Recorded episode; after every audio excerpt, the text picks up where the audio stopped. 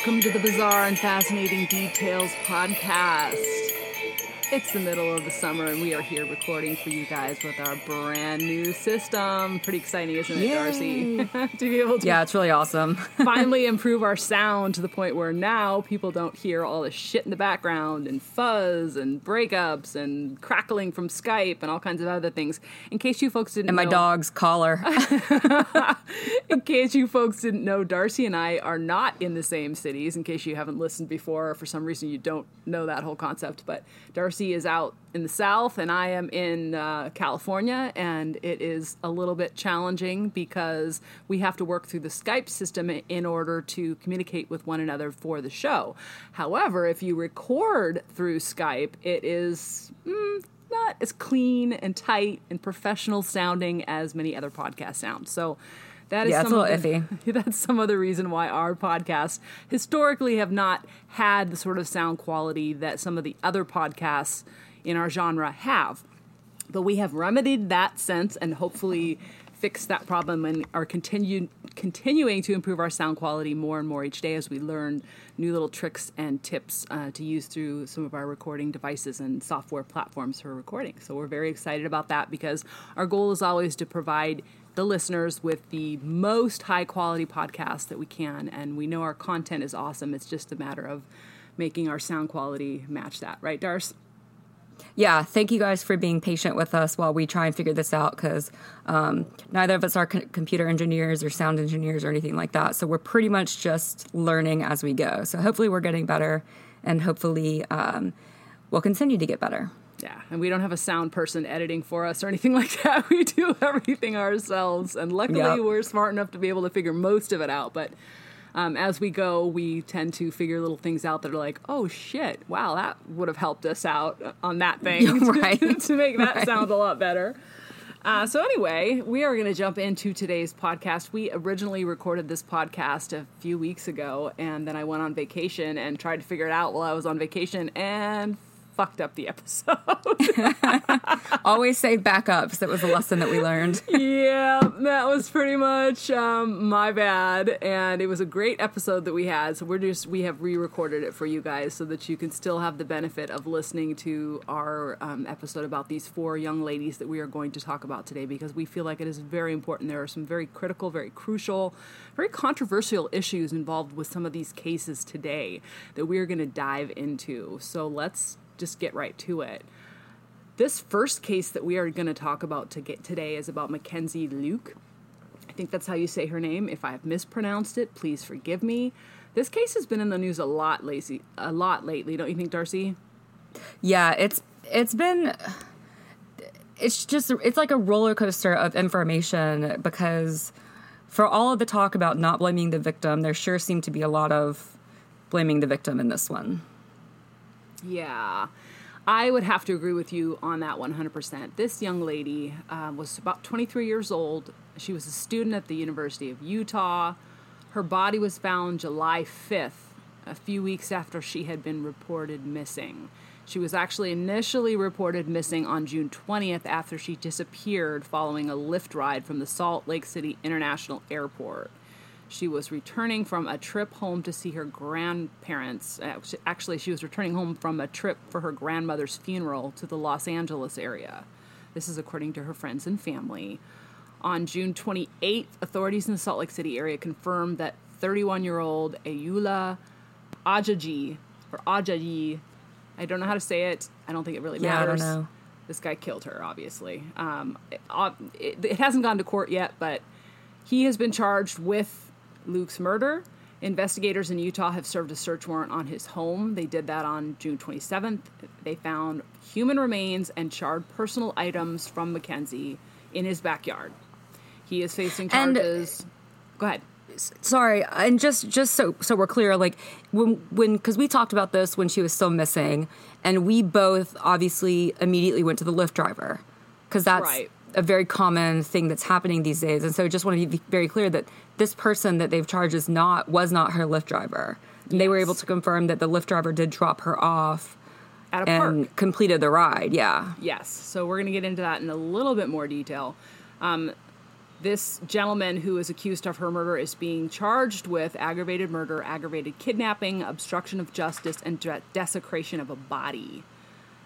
They said that Lueck was obviously seen Monday 17th. That was the last time she was reported missing a few days later. But she initially landed at the airport at about 1:35 a.m. and texted her parents at about 2 a.m. to say she had arrived which is interesting to me because most airports shut down and the last incoming flight is about 11 so this must be one of those airports where they have later flights or red eye flights or something to that effect Um, yeah, I've gotten in not, not to Salt Lake, but I've gotten into other airports about that same time. But here in San Diego area where I live, the flights, the last flight in is at 11 p.m. or I think the last flight out is 11 p.m. and the last flights in are shortly thereafter, just because the airport is in a residential neighborhood and they don't want to have air traffic coming in and out and disrupting those neighborhoods. But in any case, Parents. she texted her parents around 2 a.m. to say that she had arrived safely, and then she caught that Lyft ride at around 2:45 from the airport in Salt Lake in North Salt Lake City. So the Lyft share, the Lyft rideshare driver dropped her off at a park at around 2:59 or 3 a.m. And that And is- and we still don't know why she went to this park, right? It has not been confirmed conclusively, but there is speculation that she was meeting this Ayoola Ajajai gentleman at the park, the man that is accused Right. of killing her. Okay. In any case, both of her phone and the accused, the man who is accused of her murder, they both pinged in the same location around the same time. The driver of the Lyft vehicle said he did see Mackenzie make contact with another person, but was not sure if he saw her get into another vehicle or leave the park. Okay, so that is where that stood with that. However, it has been widely speculated that she was meeting this young man at the park because he was some form of sugar daddy to her. Which is interesting because I know there is a lot of victim blaming, there's a lot of slut shaming, there's a lot of other stuff going on with this case. And if you have researched this at all, you can find a lot of articles that accuse Mackenzie of being a sugar baby or looking for a sugar daddy. Now, let me try Well, to. and they're also conflating that with sex work. Yes. So Too. let me just unwind this and unwrap this a little bit for the listeners who don't understand what this concept is. I would not necessarily consider being a sugar baby or looking for a sugar daddy a form of sex work. Some people would consider that because money is being exchanged or some form of payment for something is being exchanged. Now, the whole concept of a sugar baby is not necessarily sex work. It is true, some sugar babies do have sex with their sugar daddies, but the relationship of a sugar baby and a sugar daddy is one where there is an older man typically who provides some sort of financial assistance or financial, um, whether it be clothes, paying rent, um, buying gifts, paying for trips, or whatever, to a younger female who either has sex with this older gentleman or just provides certain things to him, like texting him, talking to him, going out to restaurants with him, being sort of a date for him.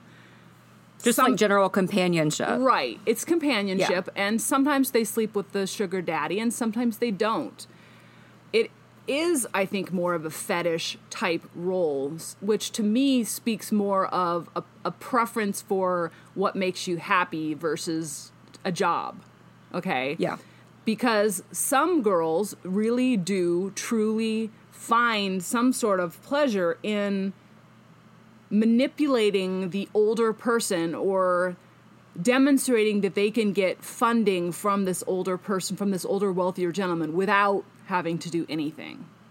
So that But I think on the flip side of that too, though, there are men that want to do those sorts of things as well. Maybe not even necessarily with the promise of sex. Maybe I mean I think there are men that want to spend money on young women and may maybe just have them on their arm when Right. they go places. You know, and that I think is why it's called a sugar baby, sugar daddy relationship versus right? A, at something else because it is and it can be at times more like a father daughter type relationship and i know that sounds creepy i'm not trying to make it sound creepy but it really is a much younger woman gaining some sort of compensation for providing companionship to an older wealthier man And a lot of And people. now, how old is the suspect in this case, The though? suspect in this typically- particular case is about 31 years old.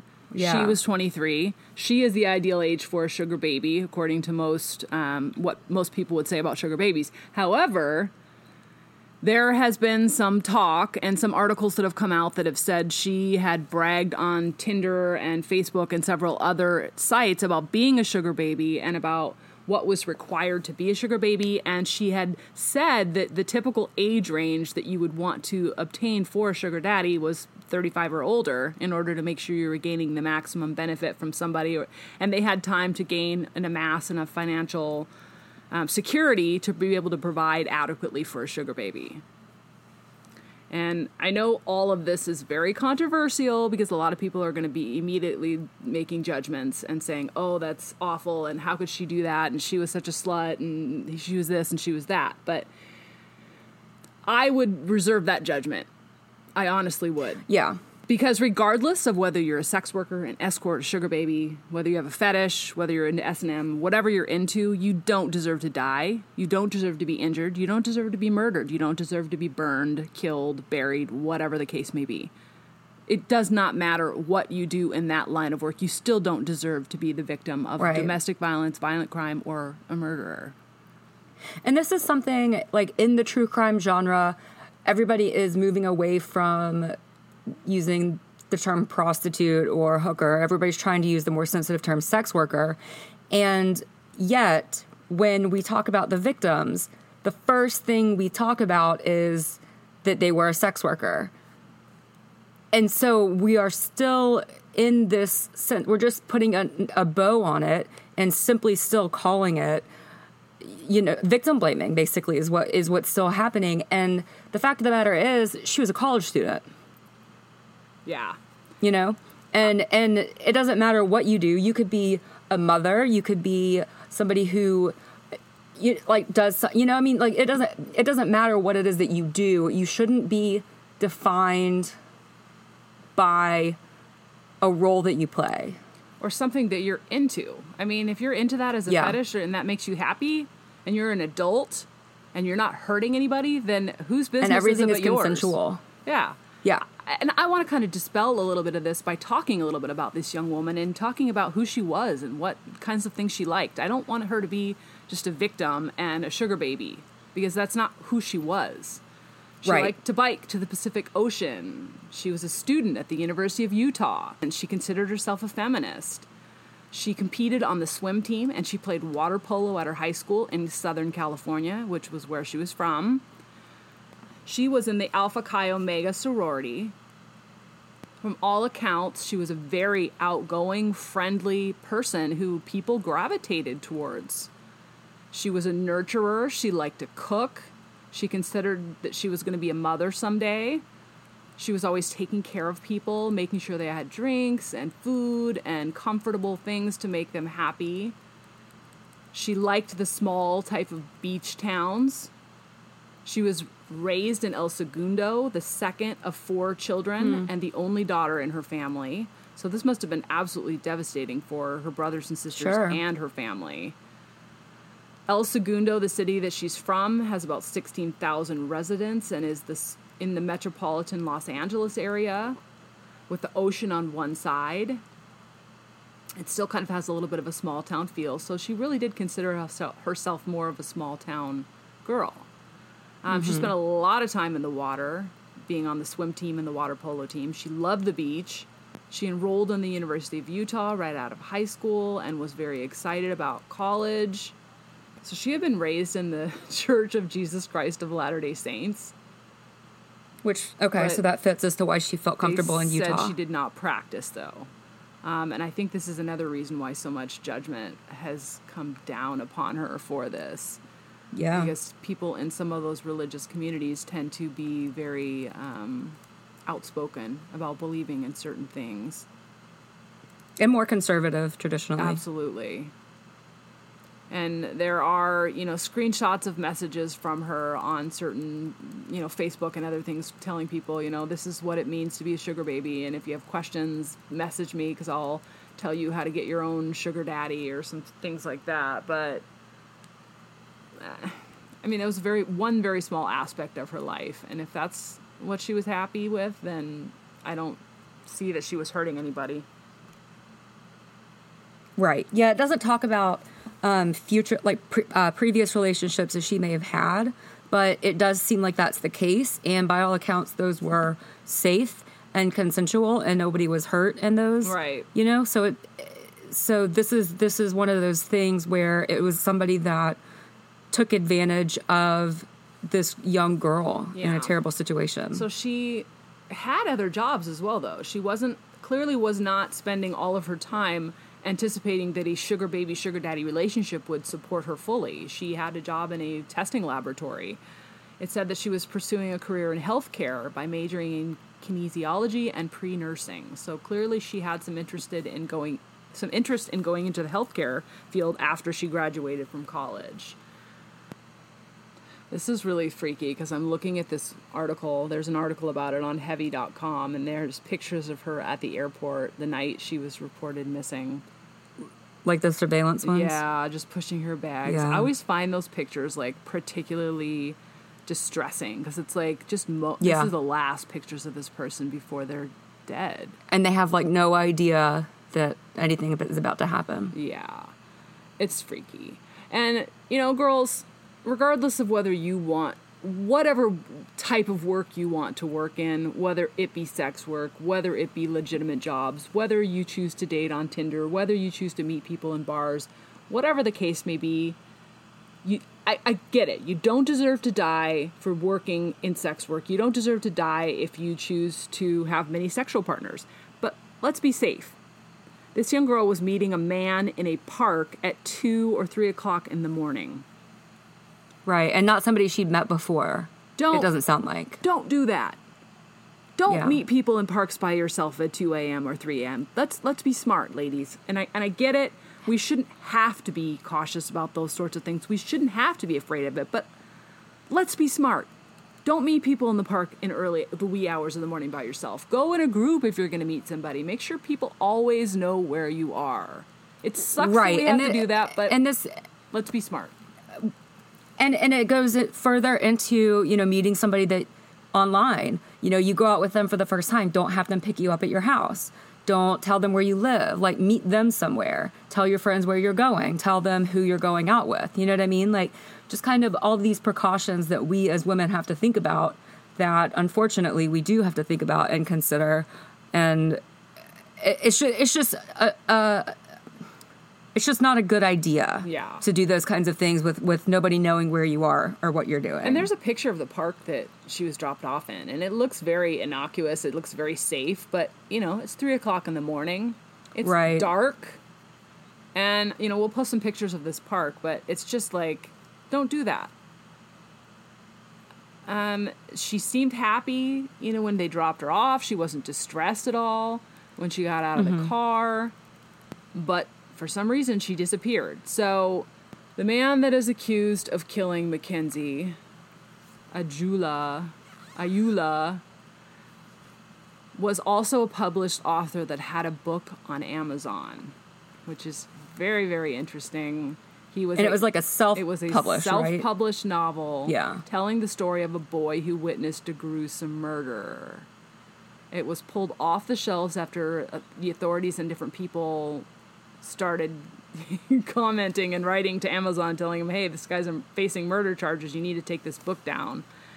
But the novel reportedly told the story of a young boy who had witnessed a gruesome murder and then embarked on a quest for revenge. Interestingly enough, there was a burning of a body within the book as well.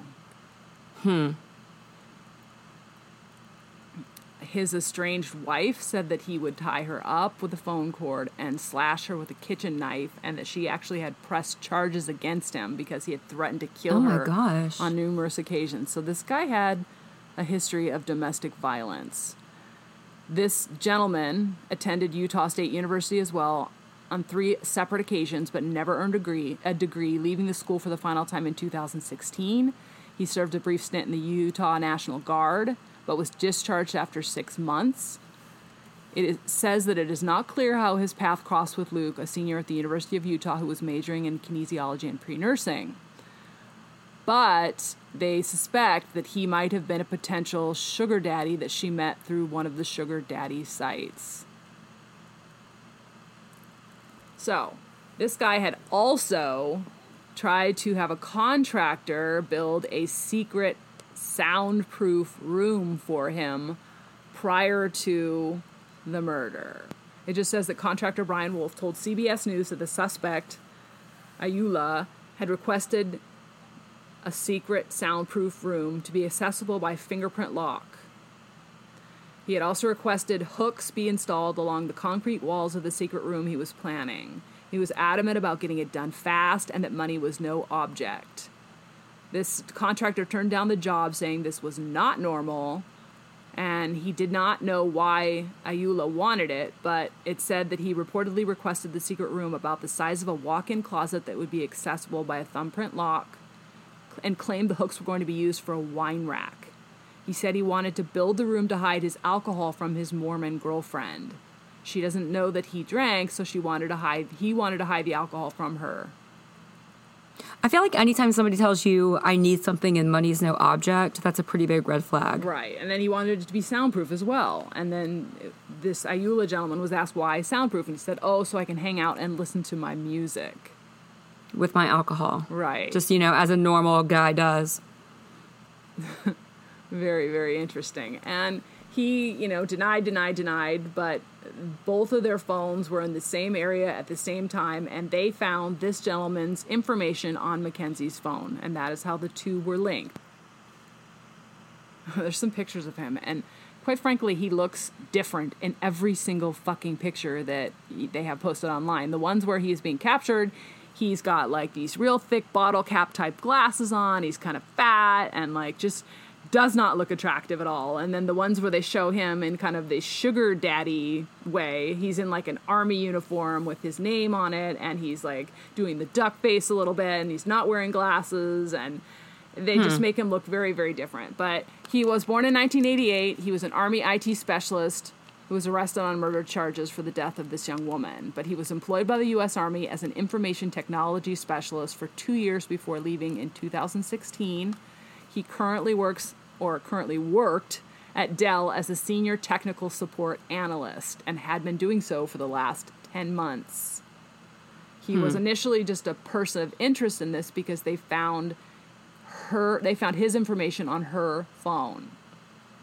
But then once they did that, they started to link the two because both of the phones pinged off the same cell phone tower at the same time. At that point, they said, We need to search this guy's house they got a warrant and spent 19 hours searching his home in Salt Lake City's west side. They then, at that point, found charred remains in the backyard, something burnt in the backyard, and they found some items that belonged to her at this gentleman's house. It was then said, shit, this guy is definitely our prime suspect because he, he's right. showing more and more things that are linking these two together. But right. um, I do believe as well that they did find her body. What did I say? They found her on. Yeah, on they did. They found Just her recently. in a canyon not far from the suspect's house, and her charred remains were found. He had obviously tried to minimize the police's ability to find out who she was. So her body was found in Logan Canyon, about 90 miles north of Salt Lake City. They did forensically confirm it was her, and then subsequently arrested Ayoola, charging him with her murder. The neighbors had seen him using gasoline to burn something in his backyard on June 17th and 18th prior hmm. to the murder. Obviously, they are not releasing 100% of the information about this case because that is pretty standard procedure when they're trying to um, build the case for prosecution against this person. They they keep some of the information tight to the vest so that they can eliminate other suspects and potentially try to trap this person so that they don't have the means by which to defend themselves or make excuses for some of the things that were found. But this one seems, I think, pretty airtight. They found information about her on his phone. Their cell phones both pinged in the same area at the same time. there just seems like there is just an insurmountable amount of evidence against this gentleman. He wrote a book before about burning bodies. Just it seems like there's just way too many links for him to get off in any way, shape, or form from these charges. What what is your opinion on that?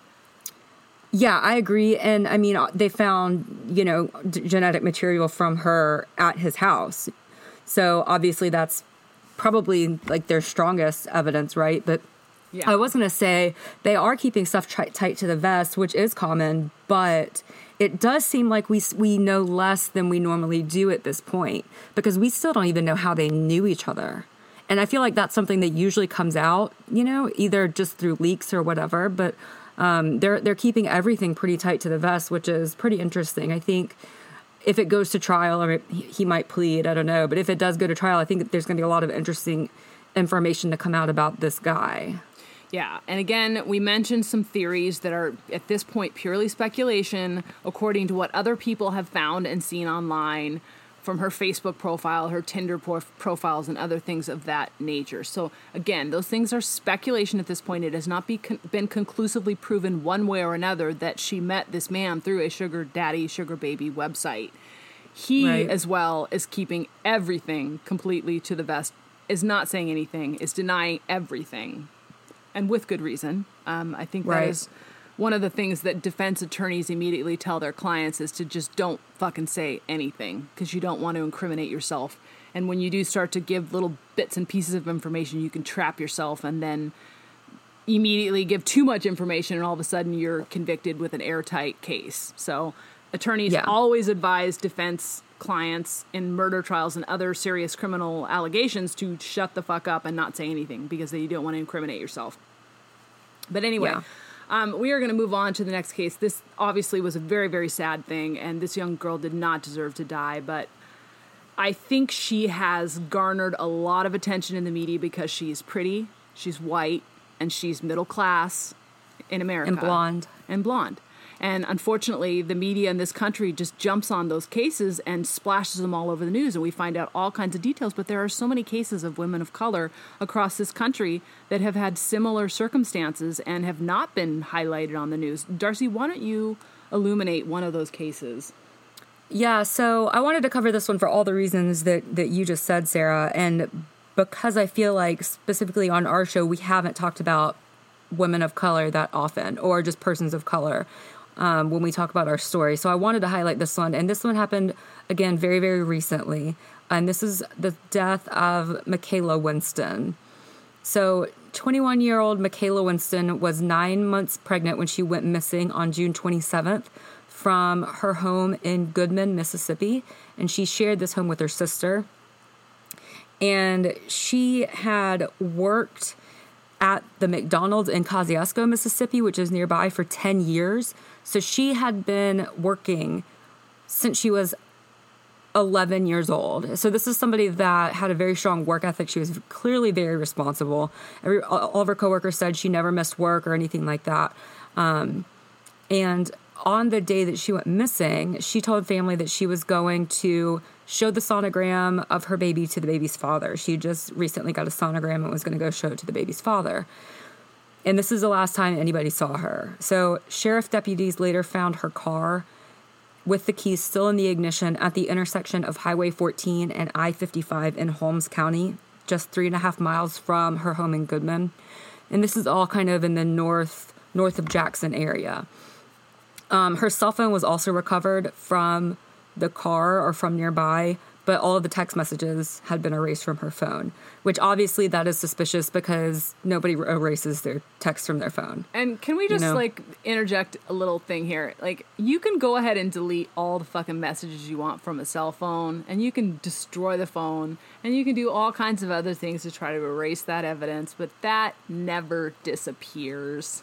There's yeah, there's always, always going to be something to trap you. There's always going to be something that's going to have backup you're you can't erase things that you put out there digitally anymore. There's always exactly, exactly.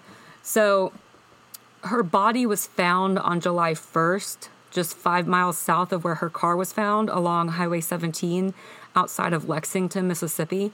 And the really, really tragic thing about this is that she was due to give birth on July 4th. So she went missing on June 27th, and that they believe that's probably the day that she was killed. And if they had found her within, uh, you know, a relatively short period of time after she was murdered, she probably they probably could have saved this baby, because you know it was just a week or so away from from being born. It was viable. It could have survived on its own. Yes, it was her. absolutely viable. And that's what's so so tragic about this story. And her boyfriend, Terrence Sample, was 33 years old, and he turned himself into police on the same day she was found, on July 1st. So he told investigators, depending on which story you read, that he either didn't know Michaela or that he hadn't spoken to her in many days. But from what they could recover from her phone, um, obviously pointed to evidence to, the, to otherwise. You know, they they believed that he did not want the baby, and that's why that was his motivation. And the investigation does show that Michaela met with Sample the night she went missing, and Sheriff Willie March said what happened out there is what led to the attack. Even leaving her out there on this road after he was out there with her is just mind-boggling to me. And Terrence Sample, his mom is a judge in the neighboring county. So when he was arrested, they had to appoint a special judge because all the judges in the county rec- recused themselves because they had, you know, a professional relationship with his mother. Oh, jeez. Um, He has been charged with capital murder, kidnapping, and murder in the deaths of both Michaela Winston and her unborn baby. And that's all the information that there is right now out there about this story. But it's so tragic. And they believe that maybe he was in a relationship with another woman as well. And that could have been, you know, further motivation for him not wanting this baby. But it's just it's just so awful. There's there's no reason for this kind of violence, you know, when it when it, with something like this. You you know, just just because you don't want to have a baby with somebody, you take two lives now, you know. just get a divorce. Just break up. Like I just don't understand this concept of you don't want to be with the person anymore, so you have to kill them. Right. I guess some you know people think about like the financial responsibility. Even if you're not with the with your partner anymore, you still ha- are financially responsible for the baby. But the answer isn't is never violence. You know. Yeah, but here's the deal. You kill that person, you don't have the financial responsibility, but then you got to spend the next 75 years in jail. Like what the fuck? Really? Is well, it worth and, it? and and he's charged with capital murder, so he might get the death penalty in Mississippi. Yeah. So, like, I just don't understand that concept. Are these people just stupid and believe, hey, I'm going to be the only one that's going to get away with this? Or they think I think it's just a very It just situation, makes you know. no sense for me. And it doesn't. Clearly, this gentleman planned this. This was not a Yeah. spontaneous act of violent aggression against this young lady where he was just snapped and, like, killed her. This was planned in order for him to know where she was going to be, her car, where to put her, how to do this, how to hide it. He planned this. I'm Right. sorry. He did. He Yeah. obviously been Yeah. thinking about it for a very long time before it happened. Exactly. And and it just it's just so tragic and heartbreaking because the baby was still viable for a period of time after she was murdered, you know. That's the that's one of the hardest things to think about in this one. Yeah, but I'm sure he probably thought if I, you know, kill her after the baby's born, then I'm still going to be responsible for the baby. But I just Right. don't understand how someone could kill their own flesh and blood. I mean, if- if anybody had the answer to that, you know. Cain and Abel, right? Um, yeah. So, question then: Did this guy have another girlfriend? Was this the case that where he had another girlfriend? they they suspect it, but I've not seen it confirmed anywhere. But they that's part of the the sus- the suspicion about him is that he did ha- he was in another relationship, God, there's always somebody else in these right? And cases. it, and what we don't know is maybe if he and Michaela were no longer in a relationship. Her family seems to believe that they were currently in a relationship, but we don't know if maybe they were no longer in a relationship and he had a new girlfriend. You know, there's there's information again, like like with Mackenzie, that we don't have all of the information. You know. No, and we can only do our best to speculate at this point. And granted, when we get more concrete evidence on these, when the person is convicted, when they do receive a sentence, we will update these cases. But for now, we do not have that information. Right. So is that all for that one? Yeah, that's all. That's all the information we have on on Michaela, and it's you know, like I said, it's just it's very tragic and very upsetting to. But I did want to cover it because it, it's it it was a story that was in the news, but it wasn't that widely covered. And again, you know, it probably falls into that. You know, she's a woman of color, and so it, it didn't get as much attention. So I just kind of wanted to shed some light on that. That somehow her life is less important than this blonde haired, blue eyed girl from Utah. Right. Right. Which is just fucking tragic. I hate I hate that society has created that that one life is more important than another because of the color of the skin or the socioeconomic status. Because people that are poor get the same shit. They're not going to get covered as or women that are sex workers for that matter. Like somehow their life is not as important as someone who's They deserve it. right? Yeah. So, anyway, um, the third case that we have for today has also been another one that has been in the news quite a bit lately. So, this next case is the, the case of Kelsey Barrett, the mother who is missing from Colorado. She was born September 15th, 1989. She was a mother. She was a flight instructor from Colorado. She went missing on Thanksgiving Day. The last time she was seen was at a Safeway grocery store near her residence in Woodland Park, Colorado. So let's talk about some of the facts of this particular case. She still has not been found, but her fiance is now sitting in jail facing murder and solicitation charges. Because they say that he had tried to solicit someone else to kill his fiancee prior to her disappearance. They had a daughter together. She was one year old at the time of the death. But they allege that he killed her on Thanksgiving. But she wasn't reported missing for 10 days. 10 whole freaking days. So your fiance hasn't seen you for 10 fucking days and you don't call the police? Like, what the actual fuck? Like, if I had a Yeah. fiance and I didn't hear from them for a day, I would call the police or I would try Right. to figure out where they were. But- Especially if it's the mother or the father of your child. In all fairness, they lived in two separate residences, okay? So that's one aspect of this, which again is a red flag to me that says this woman doesn't trust him. Because why Right. else would you live in two separate residences unless you are Right. not quite sure that you want to pull the trigger on this? Am I just being cri- overly critical on that? No, I don't think so at all. I think if you if you have a kid together and you are engaged to be married, I don't see a reason why you wouldn't live together unless someone is still hesitant. So, correct. I mean, unless maybe like you're living with a sick parent or something like that. But like, Absolutely. So to me, this is one the first big red flag in this particular case. So surveillance surveillance video captures Barrett and her daughter on Thanksgiving as they enter a local market shopping for their Thanksgiving stuff. The fiance said they had met that day so they could hand off the daughter, which again is interesting. They're That sounds like a custody agreement. and they're you know both Yeah. spending separate time with the daughter. That is interesting. The only way that I could see that that would be a thing is if number one they lived in separate residences for some you know other reason, and she had to go to work, and so she was dropping the baby off so she could go to work. But that does not appear that this was the case because it was Thanksgiving Day. yeah, I don't think there's a lot of flight lessons on Thanksgiving. Right. And her mother, who lives in a different state, was the one that ended up calling the police to report her missing. That call was made on December 2nd, 2018, 10 days after the authorities say this young woman was murdered. So, some other facts about this case.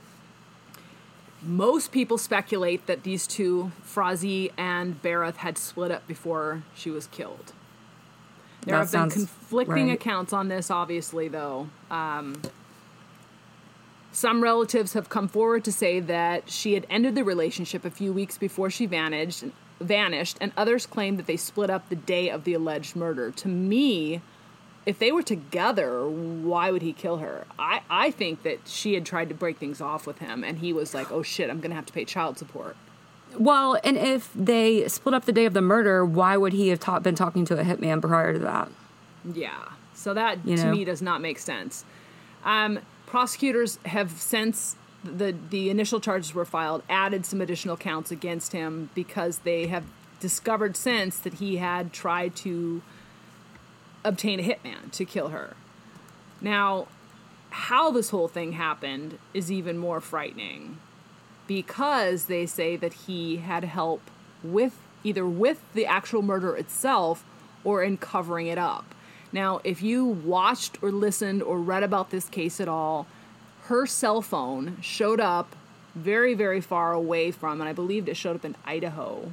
Yeah, because I, I, remember this happening, and everybody thought she's a flight instructor. Her mom lives in Idaho. Did she take off? But there were no yes. planes missing, like from where she was teaching, and her mom hadn't heard from her. So it was really interesting. At first, it sounded like it could be a disappearance. Correct. That she had taken off in a, in a gone girl type of scenario. Mm-hmm. Now, the solicitations that supposedly happened that they found out about occurred between September 1st and November 1st prior to the murder. So that same hmm. year as the murder. They said that there were at least three separate occasions where he had tried to create a murder plot scenario. Now, another thing that was very interesting is Franzi's demeanor. This was another red flag. He was a rancher who showed no indication of any sort of worry when his fiance was gone. I mean, what the yeah. actual fuck? Yeah. and they still normal. don't have a motive for this because there's no concrete evidence that says the two broke up. There was nothing that showed any sort of abuse. No motive whatsoever has showed up. And then three days after she disappeared, her mobile phone pinged off a cell tower near Gooding, Idaho, about 600 miles from her home. So people were saying, oh, she's there. And then when that happened, people had called in and said they had seen her. Of course. So I, that's some... one of those crazy phenomena where as soon as somebody says they're missing and they might be in this area, people start believing that they see somebody there. Yeah. Very, very interesting. So, it, what's also interesting is that she, a few months prior to her murder, had she had purchased this home for herself and her daughter.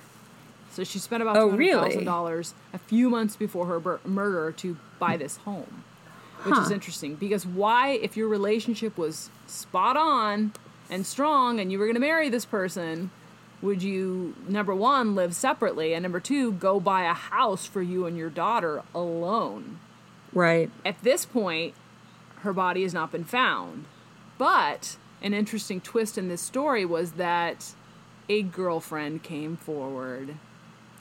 And it huh. just so happens to be the woman that took the phone the nurse that took the phone into idaho so, a little bit of information about this. Investigators do believe that she was killed in her her own home because there was blood on the toilet in her bathroom that was first spotted by her mom.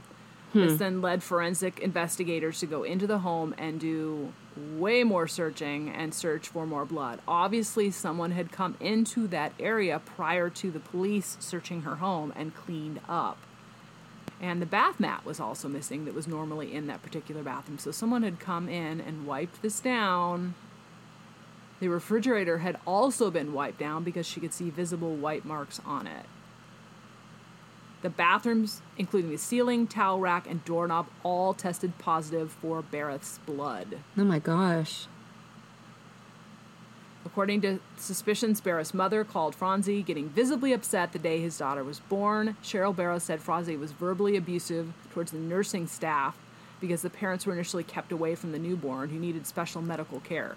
So, although there was no history, quote unquote, of domestic violence between the two, it was noted that this gentleman who was accused of Barrett's murder, her fiance, had sort of a history of kind of some anger management issues. Yeah. Then Krystal Jean Lee Kenney, 32, has now been accused of tampering with evidence. Is that the nurse?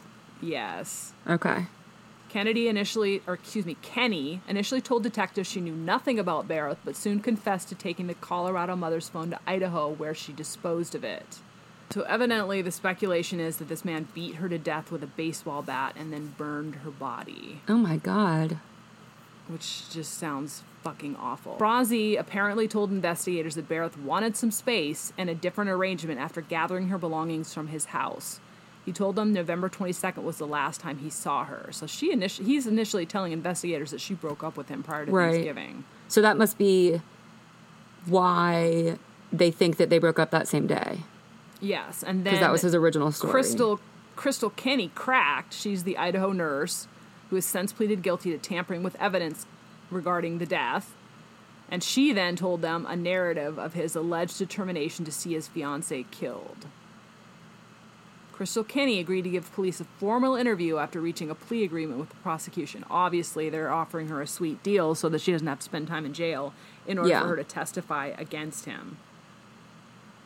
So, Colorado Bureau of Investigation agents told the court that Kenney and Franzi, who knew each other previously, reconnected on the phone in the fall of 2017 and began a relationship when she came to Colorado in March 2018. So, they hmm. sprung up this relationship as early as 2017 while he was with Berreth. Kenney told investigators that Franzi told Berreth, excuse me, Kenney told investigators that he told her Berreth was a bad mother and physically abused the couple's young daughter, which seems like something that people who murder their fiance or their wife or whatever tend to allege in many instances that their spouse was either abusive or a bad parent so that they can somehow be vindicated in removing them from the child's life. Right. And especially if you're talking to another woman. That always seems to be the case of, well, this other woman is abusive and is a terrible mother or does drugs or what have you because you're talking to another woman and you want to manipulate that person. Right. So she, this woman Kinney, and Franzi both claim that they were worried for the safety of the daughter, although there is absolutely no evidence anywhere that would indicate this child was a victim of abuse. She appears to be healthy, happy, perfectly fine, say all the investigators and the prosecution. But they still believed they needed to get rid of this woman because they were worried she was going to harm the daughter. The first time he suggested Kenney kill Berreth, Kenney said Franze suggested she drug the coffee after picking her up an order from Starbucks. So she went and got Kelsey a cup of Starbucks and suggested she put some poison in it and bring it to her. So she brought So that Starbucks- indicates that the nurse and Kelsey knew each other. Yes, they did. They were in cahoots. That's already been proven. No, no, They no, Kelsey. in 2007. Yes, because she went and acted like she was a neighbor. Okay. So she went to the Starbucks, bought a coffee, brought it to Berreth at her house, and didn't put anything in the coffee that time because she was too scared to do it. But Kelsey Okay. Berreth had just moved into that brand new house. I remember she just bought a brand new house for her and her baby. So Yeah. Kenney went and pretended like she was a neighbor Gotcha. Okay. and offered her the coffee and said, "Hey, you know, here's some. I'm a friendly neighbor. Have this coffee." But she didn't have the guts to put any poison in it. Thank God on that particular Yeah. occasion. But evidently, Franzi was really pissed at her for not taking that opportunity to kill her, and then offered her a quote unquote second opportunity to get rid of Kelsey. She instructed this young woman. Franzi instructed Kenney to go to the house with a metal pipe and strike Berreth in the back of the Jesus head and dump her body in the trash. Number one, if somebody starts telling me that I need to kill their significant other and I'm the girlfriend, like, wouldn't you get the fuck out of there? Well, if somebody seems to present this to you as the only solution to a problem, get the fuck out of there. Right? It just seems like, why did Kinney stay around? Like, Yeah. is she just completely ridiculously stupid? Yeah. But this woman actually went to the house with the metal bar, Oh intending God. to do this. But then she got startled by a dog barking and left before she did anything. So when the investigators asked this woman, "What the heck were you thinking? Why did you cooperate with him when he was suggesting you murder someone for him?" Yeah. And she said she cooperated because she loved Patrick and wanted to please him and was afraid he would hurt her and her family based on his behavior towards Berreth. All the more reason to get the fuck out of there. Yeah. I mean, that's like the fear of violence is fair, obviously, but I don't know. And then a third time, she goes back to the house with a baseball bat, intending to assault Berreth, and realized she couldn't do it before she left and went home. Oh my gosh. So then it says at that point she told Franzi or Frazee, "I'm not doing this. You're gonna have to do it yourself." And Kenney said, he would come out to give her another opportunity, but she told investigators she re- relayed to him that she could not do this. So if she's then- able to stand up to him to not do this, why is she then not able to talk, tell the police? Yeah, she could have prevented all of this by going straight to the police when he initially told her this shit. So Yeah. then on November 21st, he asked her what her Thanksgiving plans were and then called her on November 22nd, which was the day the last day anyone heard from Berreth, and told her she had a mess to clean up. Jesus he then told investigators that Francie had beaten Berreth to death with a bat after tying a sweater around her eyes and making her guess the scent of candles. She was like, "Hey, sweetie, let's have this romantic evening, and let me tie this sweater around your eyes, and you can guess the scent of." It. I mean, who the fuck does that? I'm I'm So then- afraid that's something that's like really common that now everybody's going to be terrified of doing. Right? You know? Don't tie anything around my eyes. Uh-uh, I don't want to be on- blindfolded. don't take me on a fucking trail and tell me it's a romantic weekend and that we're going to propose to me because I know you're just going to push me off the cliff and dispose of my body. So What's funny is that's how our friend Catherine got engaged. Oh my god, that's horrifying. so it's scary that we have to be afraid of that now. they're by the way, they're very happy they have a son who's like two or three years old now. So I just want to make that clear. He didn't kill her. There's no history of that yet. Uh, Uh, So after he killed Berreth, and I, I don't want to make light of this or turn this into a joke at all because a young woman clearly lost her life by a psychotic man and his girlfriend. But they Kinney then reported that she saw Frazee put Berreth's body in a black tote bag and then put it in the back of his truck. And then he went to Thanksgiving dinner with his family. So like he just killed a fucking woman, puts her body in a tote bag, throws it in the back of his truck, and goes to dinner with his family like nothing happened. And So- at no point does the nurse go to the police. Call the police, right? yeah. So surveillance footage shows him in the truck with the baby carrier in the front and the black tote in the truck bag. Oh, so this is God. backed up by the police. This story was actually backed up by surveillance footage. Um, and the daughter, you know, frightening and sad as this is, the daughter was in one of the other bedrooms when this when this whole thing happened and when the mother was killed. oh my gosh. So this nurse returns to Colorado November 23rd with a box of rubber gloves, a hairnet, booties, two trash bags, and bleach. She then tells investigators that she wanted that f- he wanted to take the body back to Idaho with her. He wanted her to go ahead and hey, hey girlfriend, take this body back to Idaho with you and dump her so that You don't mind crossing state lines with a dead body, do you? That's fine, Right? right? So Kinney describes this scene at Bear's home as absolutely horrific. There was blood everywhere. And Francie basically told her, You clean everything up. I killed her, you clean everything up. Fuck you. So, this guy fucking obviously- sucks. He, like, tied the sweater around her eyes and then grabbed the baseball bat and started beating the shit out of her and got a huge amount of blood everywhere. There were there was blood on stuffed animals, cookie cutters, curtains, pillows, and a Bible. And instead of cleaning some of them, Kinney basically put them all in a bag and threw them away. She Yeah, I mean, police how do you clean that? No. And she told police she purposefully purposefully left blood splatters in some places around the house because she was hoping law enforcement would find them sooner and she would be contacted. I don't. So I don't this this was a three to four hour cleanup process that she undertook, and at no point did she feel like, "Hey, I need to contact authorities." Yeah, like she thinks she has to get him caught on the sly by leaving blood, but she's gonna take the cell phone to make it ping in Idaho. She's, you know, I mean, like It's, it's, just just. shady. It I don't sounds to me I don't like understand it. she got caught and got associated with this. This was something that she and Frazee planned together to get rid of this. And that once she got caught, she was like, oh shit, I'm going to go to jail, so I better act like he made me do this. Yeah, bare mens, she knew it was gonna happen before it happened and didn't do anything about it. So then she and Frazee go to Nash Ranch in Fremont County, where he lived, to retrieve the black tote, which obviously contained Barrett's body, and then the bat as well that he had used to beat her with.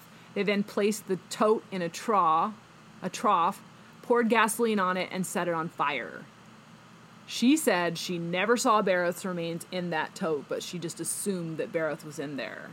And then she left the home several hours later, taking the phone, purse, keys, and a gun with her.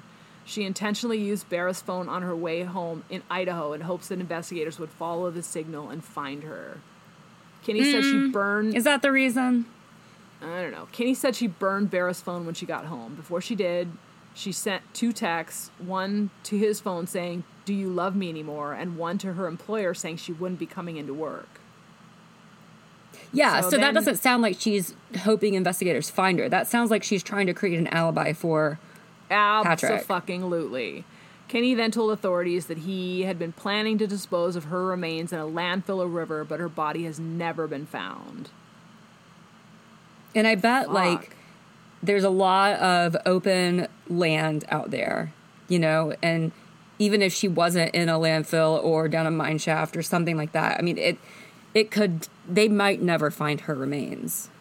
No, if he burned her body and he just just kind of dispersed the remains throughout the ranch, there's Yeah. no way they're gonna find that. And Yeah. granted, when you try to burn a body, there are obviously some of the remains sometimes don't get burnt, like teeth and hard Bone, bone. generally bone like it it requires a very very high temperature to burn bone to ash.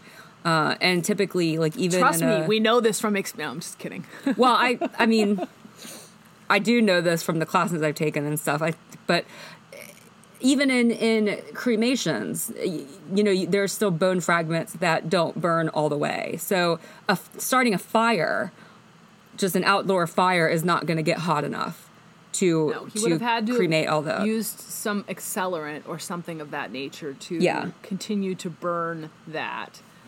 Um, and I find it very interesting that this woman claims, "Oh, I never saw the body, never did this. Never, all I saw was the blood and the tote bag, and so I'm just absolving myself of all responsibility, and I only did it because I was afraid." And it just seems like a lot of bullshit to me. It sounds like there, there were there were just so many times when she could have done something and chose not to. And then for her to go back and say and I don't want to make light of the fact that he may very well have been abusive toward her. That is entirely believable based on this guy's history. But for her to come back and say well I took the cell phone to Idaho because I wanted them to track me down and I could tell them the story. But yet she creates an alibi for Patrick by sending these two text messages to Kelsey's employer and one to Patrick, right? And that she leaves surreptitiously doesn't clean up all the blood, so she hopes that they find Patrick, but she goes and cleans up the blood in the first place and doesn't tell the police. You know what I mean? I don't it's believe just any of it. I don't believe any of it. I think it's bullshit. And I think she's going to get off and she's going to get little or no jail time. And this guy's going to go to jail for the murder, which I think he should. I absolutely believe he should spend the rest of his life in jail for this murder. But I think this girl is responsible almost as much as he is. And yeah, it seems like she has more culpability than they're saying. Yeah. Yeah. So, and we don't know because we're not looking at the court documents. We're not looking at the exact testimony. We're looking at something that has come out from the newspapers and has sort of been filtered down to us through that. But I do believe this woman has a lot more responsibility than she is claiming. Yeah. Bare mins, she doesn't. She there were many times where she could have stopped it or come forward and didn't. You know. No. So, and again, a, another really, really tragic case. And in this one, like, this guy, what the fuck? The woman Yeah. had a good job. The, she could have taken care of that baby. There, there were, you know, really, really, just break It up. And sounds like he just didn't want to be rejected by her. It sounds like she rejected him and he couldn't handle it. Well, and he's a quote unquote rancher who's Yeah. basically doing nothing with his fucking life. He probably didn't have a lot of money and was like, shit, now I'm gonna have to child, pay child support. Or he came for money and didn't have to work. Eh, I don't think so. Yeah, I don't know. Doesn't I mean, it just like seems it. like those could go one of both ways when you have somebody that like claims to be those on a ranch, you know, it's either like they don't have any money or they don't have to work. One of the two. In any case, as this case continues to develop, we will provide updates for you guys on it. But as of now, her body has not been located, and he is sitting in jail awaiting the trial for this murder case. Yeah. Darcy, what we got one more for you guys. I What do is our have- last case? One more, and this is uh this one is is in the news recently. It happened a little bit a couple months back, but this is Jennifer Dulos, and Jennifer Dulos was 50 years old, and she disappeared on May 24th after dropping her kids off at school in New Canaan, Connecticut. Her friends reported her missing after she missed some appointments, and they hadn't heard from her for about 10 hours. And after they reported her missing, authorities later found her car near a park not far from her house. So, at the time of her disappearance, she was estranged from her husband, Fotis, and had been in a heated custody battle with him since 2017. And Jennifer had accused Fotis of having re- revenge fantasies, exhibiting irrational, unsafe, bullying, threatening, and controlling behavior. And Jennifer said that she feared he would abscond with her five children to another country. So that kind of lends to the, the fact that his name does sound foreign. He might have been from another country. I don't know that for sure. But this was something that she obviously feared. And in her. It's a it's a Greek name, by the way. What? It's a Greek name. Ah, it's a male okay. Greek name, So which mean, means light. Sorry. it means light. yes. Well, this guy wasn't very light. Seems like a dick. She also, Jennifer also stated in her custody pet- petition that she owned a gun, or that he owned a gun, sorry. And just prior to her disappearance, she told officials that she was afraid of him and that she feared that filing for divorce would enrage him. So, this is something that she felt the need to not even just tell friends, but she wanted something in an official court record that she feared him, that he had rage issues, and that this divorce petition she was filing was going to make him act violently toward her. So that So- anything that would happen after that would be because he was a psychotic, rage-induced asshole. Right. So, investigators looking into Jennifer's disappearance discovered stains on her garage floor that tested positive for human blood.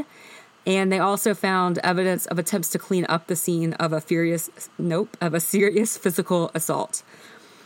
And they believe Jennifer was the suspected victim. So here's another thing that I just don't understand as well. You fucking kill somebody, there's blood everywhere, and you think that you're gonna be the one person that's gonna be able to clean up every fucking drop of that, and there no one is gonna find any trace of it. Yes. So, and I don't remember if I told this the last time we recorded or if I told it on another episode, but one of the people that's in my class at school here was a foreman for a, on a murder case at a jury in New Orleans, and they believe that the victim was murdered at a home. And when they saw pictures of the home, she said that the house was completely disgusting. It looked like hoarders lived there. Like it was just trash filled everywhere. And then they saw pictures of the bathroom, which was like the cleanest bathroom that you've ever seen. Like everything was spotless. Sparkling. yes. Like even like the like the hinge in the pipe behind the toilet was like dazzling clean. And she was like, "Come on, man. Really? Like the rest of your house has like Taco Bell wrappers and Pizza Hut boxes. Six feet of garbage compiled Yeah. over the last 15 years. And but it's like the bathroom is spotless. cleanest bathroom so. that ever existed. Right. So That's that like that, red that flag group was city. commit- Yeah.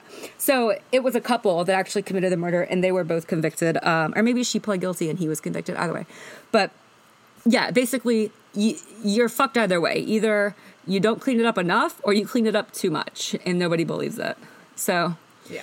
That seems to be what happened here is that they didn't clean it up enough. So they also found investigators also found Fotis's DNA mixed with Jennifer's blood on a kitchen faucet in her home.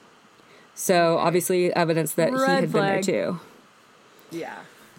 So So they never lived together in that house prior they to did that. they they did, yes, but it's, this was mixed with her blood. Oh, so it had to have been after, at the time that that blood was generated, that Yeah. DNA was mixed. Not Yeah, the it DNA wasn't was on the like- faucet and then the they- blood came on top of it. Yeah, yeah, yeah. It wasn't like there were hairs of both of theirs that were found in the same place. Like it was like his DNA with her blood on the faucet. The day she went missing, surveillance cameras picked up someone matching the description of Fotis getting out of his truck and putting multiple garbage bags into 30 different trash bins in the Hartford area. Hmm, that's not suspicious. Right. And so uh, detectives later recovered clothing and household goods with Jennifer's blood on it from at least two of those bags. And thing number three, for all the dumbasses who think, oh, I'm going to get away with this shit, there are surveillance cameras everywhere. Yes, there's You surveillance cameras everywhere. anywhere. Your phone is recording everything you do. You're not smarter than technology. Your fucking neighbors have cameras. The ring things on the doorbells. Everything is filming every day. Please sponsor You are us, being Ring. filmed right now. Don't fucking think you're gonna get away with this shit. Right. So on June 1st, Fotis and his then girlfriend, Michelle Troconis, it seems that murder charges have split them up. um, were arrested and charged with tampering with or fabricating evidence and hindering prosecution in relation to Jennifer's disappearance. There are no charges regarding anything with violence against either of them because they have not found Jennifer's body. They've both pleaded not guilty to the charges and have been released on $500,000 bond for each of them. And the five children that Jennifer shared with Fotis, ages 8 to 11, are staying with Jennifer's grandmother in New York City and they're not allowed to stay with Fotis. Yay! So, yeah. So the interesting thing, or I, interesting is probably not the right word. It's probably the fucking crazy ass thing that is about this story, is Fotis's lawyer is outside of his mind. So Fotis's lawyer has said that Jennifer had the imagination, means, and motive to disappear, and that she once wrote a novel similar to Gone Girl, though her family says she wrote it nearly two decades ago, long before Gone Girl was published and before she was even dating Fotis. So it's apparently like this 500 page manuscript that had a similar plot line to Gone Girl, which if you haven't read it or haven't seen it, it's amazing. You should do both of those things. But a woman finds out her husband's having an affair and she sets up in their house a crime scene to make it look like she has been attacked violently and then is missing. But she actually so is not missing. She was murdered and set it up to blame the husband. Right. But she's not missing. She But just has disappeared well. intentionally. Yes. In in Gone Girl. That is not what I think happened here. So um the Let's just lawyer make it clear that's never what happens. it's literally never like, what happened. 100,000 cases, maybe that would happen one out of every 10 billion cases. Well, there's a reason that book was and movie was so popular is because it's a crazy ass story of something that would never happen. Right. Like it's just Fiction, people, fiction. it it's I don't read a lot of fiction, but it's a fantastic book. But anyway, back to our story. So the lawyer admitted that he's not read Jennifer's manuscript, but then he continued to speculate about her and saying that she may have been inspired by the book to frame Fotis as a result of their custody battle. And that's the other thing. People can't just fucking disappear like that. Like in the Gone Girl type of scenario. There's way too much DNA evidence, closed caption or CC footage, all kinds of other stuff that would eventually catch that person. There is no way you could create create that Gone Girl scenario, disappear, and never be found. That's I mean, bullshit. all and why would she we do were- that and leave her kids? Yeah. And all of the things that we were talking about for, for why Fotis was seen, you know, dropping off the garbage bags, those are the same reasons you wouldn't be able to disappear. Your phone is tracking you. There's cameras What everywhere. What does he say happened with the garbage bags? What is he claiming that was? He does he, he hasn't said anything about it. Oh, okay. Because it's like really fucker. You're gonna try to lie and say you dropped off thirty different garbage bags all over the city with like your regular trash. Yeah. Bullshit. That's just the thing that that I do is I just I like to spread my trash around into other people's ba- uh, garbage bins. Because I don't Um, want to get caught. Exactly. So, Fotis's lawyer also said that Jennifer had severe psychiatric problems and was addicted to heroin, and he implied that she had even trafficked heroin from Cambodia, but he conveniently didn't provide any evidence for any of that. Yeah. so like what a fucker. Like what like what is this lawyer? I don't even understand this lawyer. Like this is like the sleaziest lawyer I think I've ever heard of. That just says this. Well, he's just like taking a pot of spaghetti and throwing all the noodles on the wall and just like hoping one or two of them will stick. Instead of just going with one Yeah. serious alibi, one serious theory as to what happened, he's throwing like five, as many theories as he can out there and hoping one of them will like tr- Catch track. on. One Yeah. Of them, one of them will be like proven. So obviously, all of all of the claims are being denied by Jennifer's family and friends because they're asinine. They don't make any kind of sense. Um, and I I do want to throw this out there because Fotis has apparently given an interview with People magazine, and oh, right, right. it, it's just like I, it's it's unbelievable. So in the interview, he said, "quote I don't have my kids. Jennifer's not around. Michelle's not around. I'm having a hard time with work. Uh, I have GPS on my foot. Somebody has to look at who is the one worst affected in this situation. Really? Really, fucker? He's so the you're the one whose life has been ruined by your own fucking criminal actions. Don't try to blame it on anyone else. Your five kids don't have a mother, ridiculous. but you have to wear an ankle monitor, and that's just the worst. You poor baby. We Yes. feel so bad for you. I'm playing my teeny wah, tiny wah. violin. Um, Right. so I was looking Fuck up, you, dude. Fuck you. I know. so I, I was looking up um, just updates on this since we were re-recording it today, and this story came out two days ago in the New York Post. Her estranged husband, Jennifer's estranged husband, is again accusing her of framing him, and he is trying to access her medical records. So he, her, uh, his lawyer has filed a three-page motion um, asking for a court order to obtain billing records for $14,000 worth of medical tests that Jennifer underwent from February through April. And it says the defendant seeks information about the diagnosis and treatment Ms. Dulos received in the weeks before her disappearance, as such information may shed light on what motivated her to disappear. Oh God. So, So- basically, she was mentally ill and not a fit person to be around, and blah blah Yes. blah. And he claims that Jennifer told Fotis that she would do anything she had to to make sure he did not get custody of their children. And the lawyer said that they want the medical records to evaluate whether Miss Dulos, alarmed by her diagnosis and fearing that she might not be able to raise the children on her own, took steps to cause her own disappearance in such a way as to raise suspicions about about Mr. Dulos. Okay, so in this particular case, there's a girlfriend around too, as well, right? There was. There was a girlfriend around when she went missing, and the girlfriend was also seen in the surveillance video throwing the trash bags away. But um, and they had been arrested together, but they are no longer dating, which is a real, real bummer. Right. Oh, because Yeah. his relationship. He's trying to blame the fact that his relationship was ruined on her too. Right. It's really interesting how murder seems to be a deal breaker for some people. Fucking ridiculous. Yeah. Poor, so poor man. again, fuck this guy Fotis. Fuck his lawyer. I feel like even more so than him. He's, this lawyer sounds like a piece of human garbage. Um, but that is all the information we have right now. They have not found Jennifer or her remains. And um, as with all of these stories, as we find out more information, we are, are for sure going to keep everybody updated. So I believe as well, um, just as a general rule, people often think that you cannot prosecute a case without a body. So I think a lot of these gentlemen are thinking, hey, if I get rid of this dead woman's body, then they're not going to be able to prosecute me. So it's tough. It is not impossible, and you still can obtain a conviction without a body. And it It's very difficult, before. though.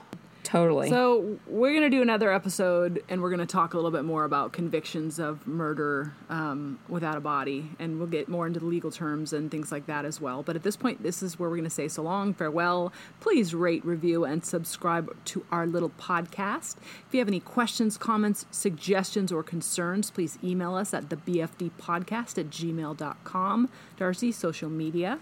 you can find us at the BFD podcast on both Twitter and Instagram. We apologize, this is a little bit of a long episode this week, but we had a lot to cover. But please join us again next week when we talk more about weird, wacky, and wild stuff. Good night, podcast peeps. Stay safe, keep it real, and always live your very best life. Mm, Bye. Bye, guys.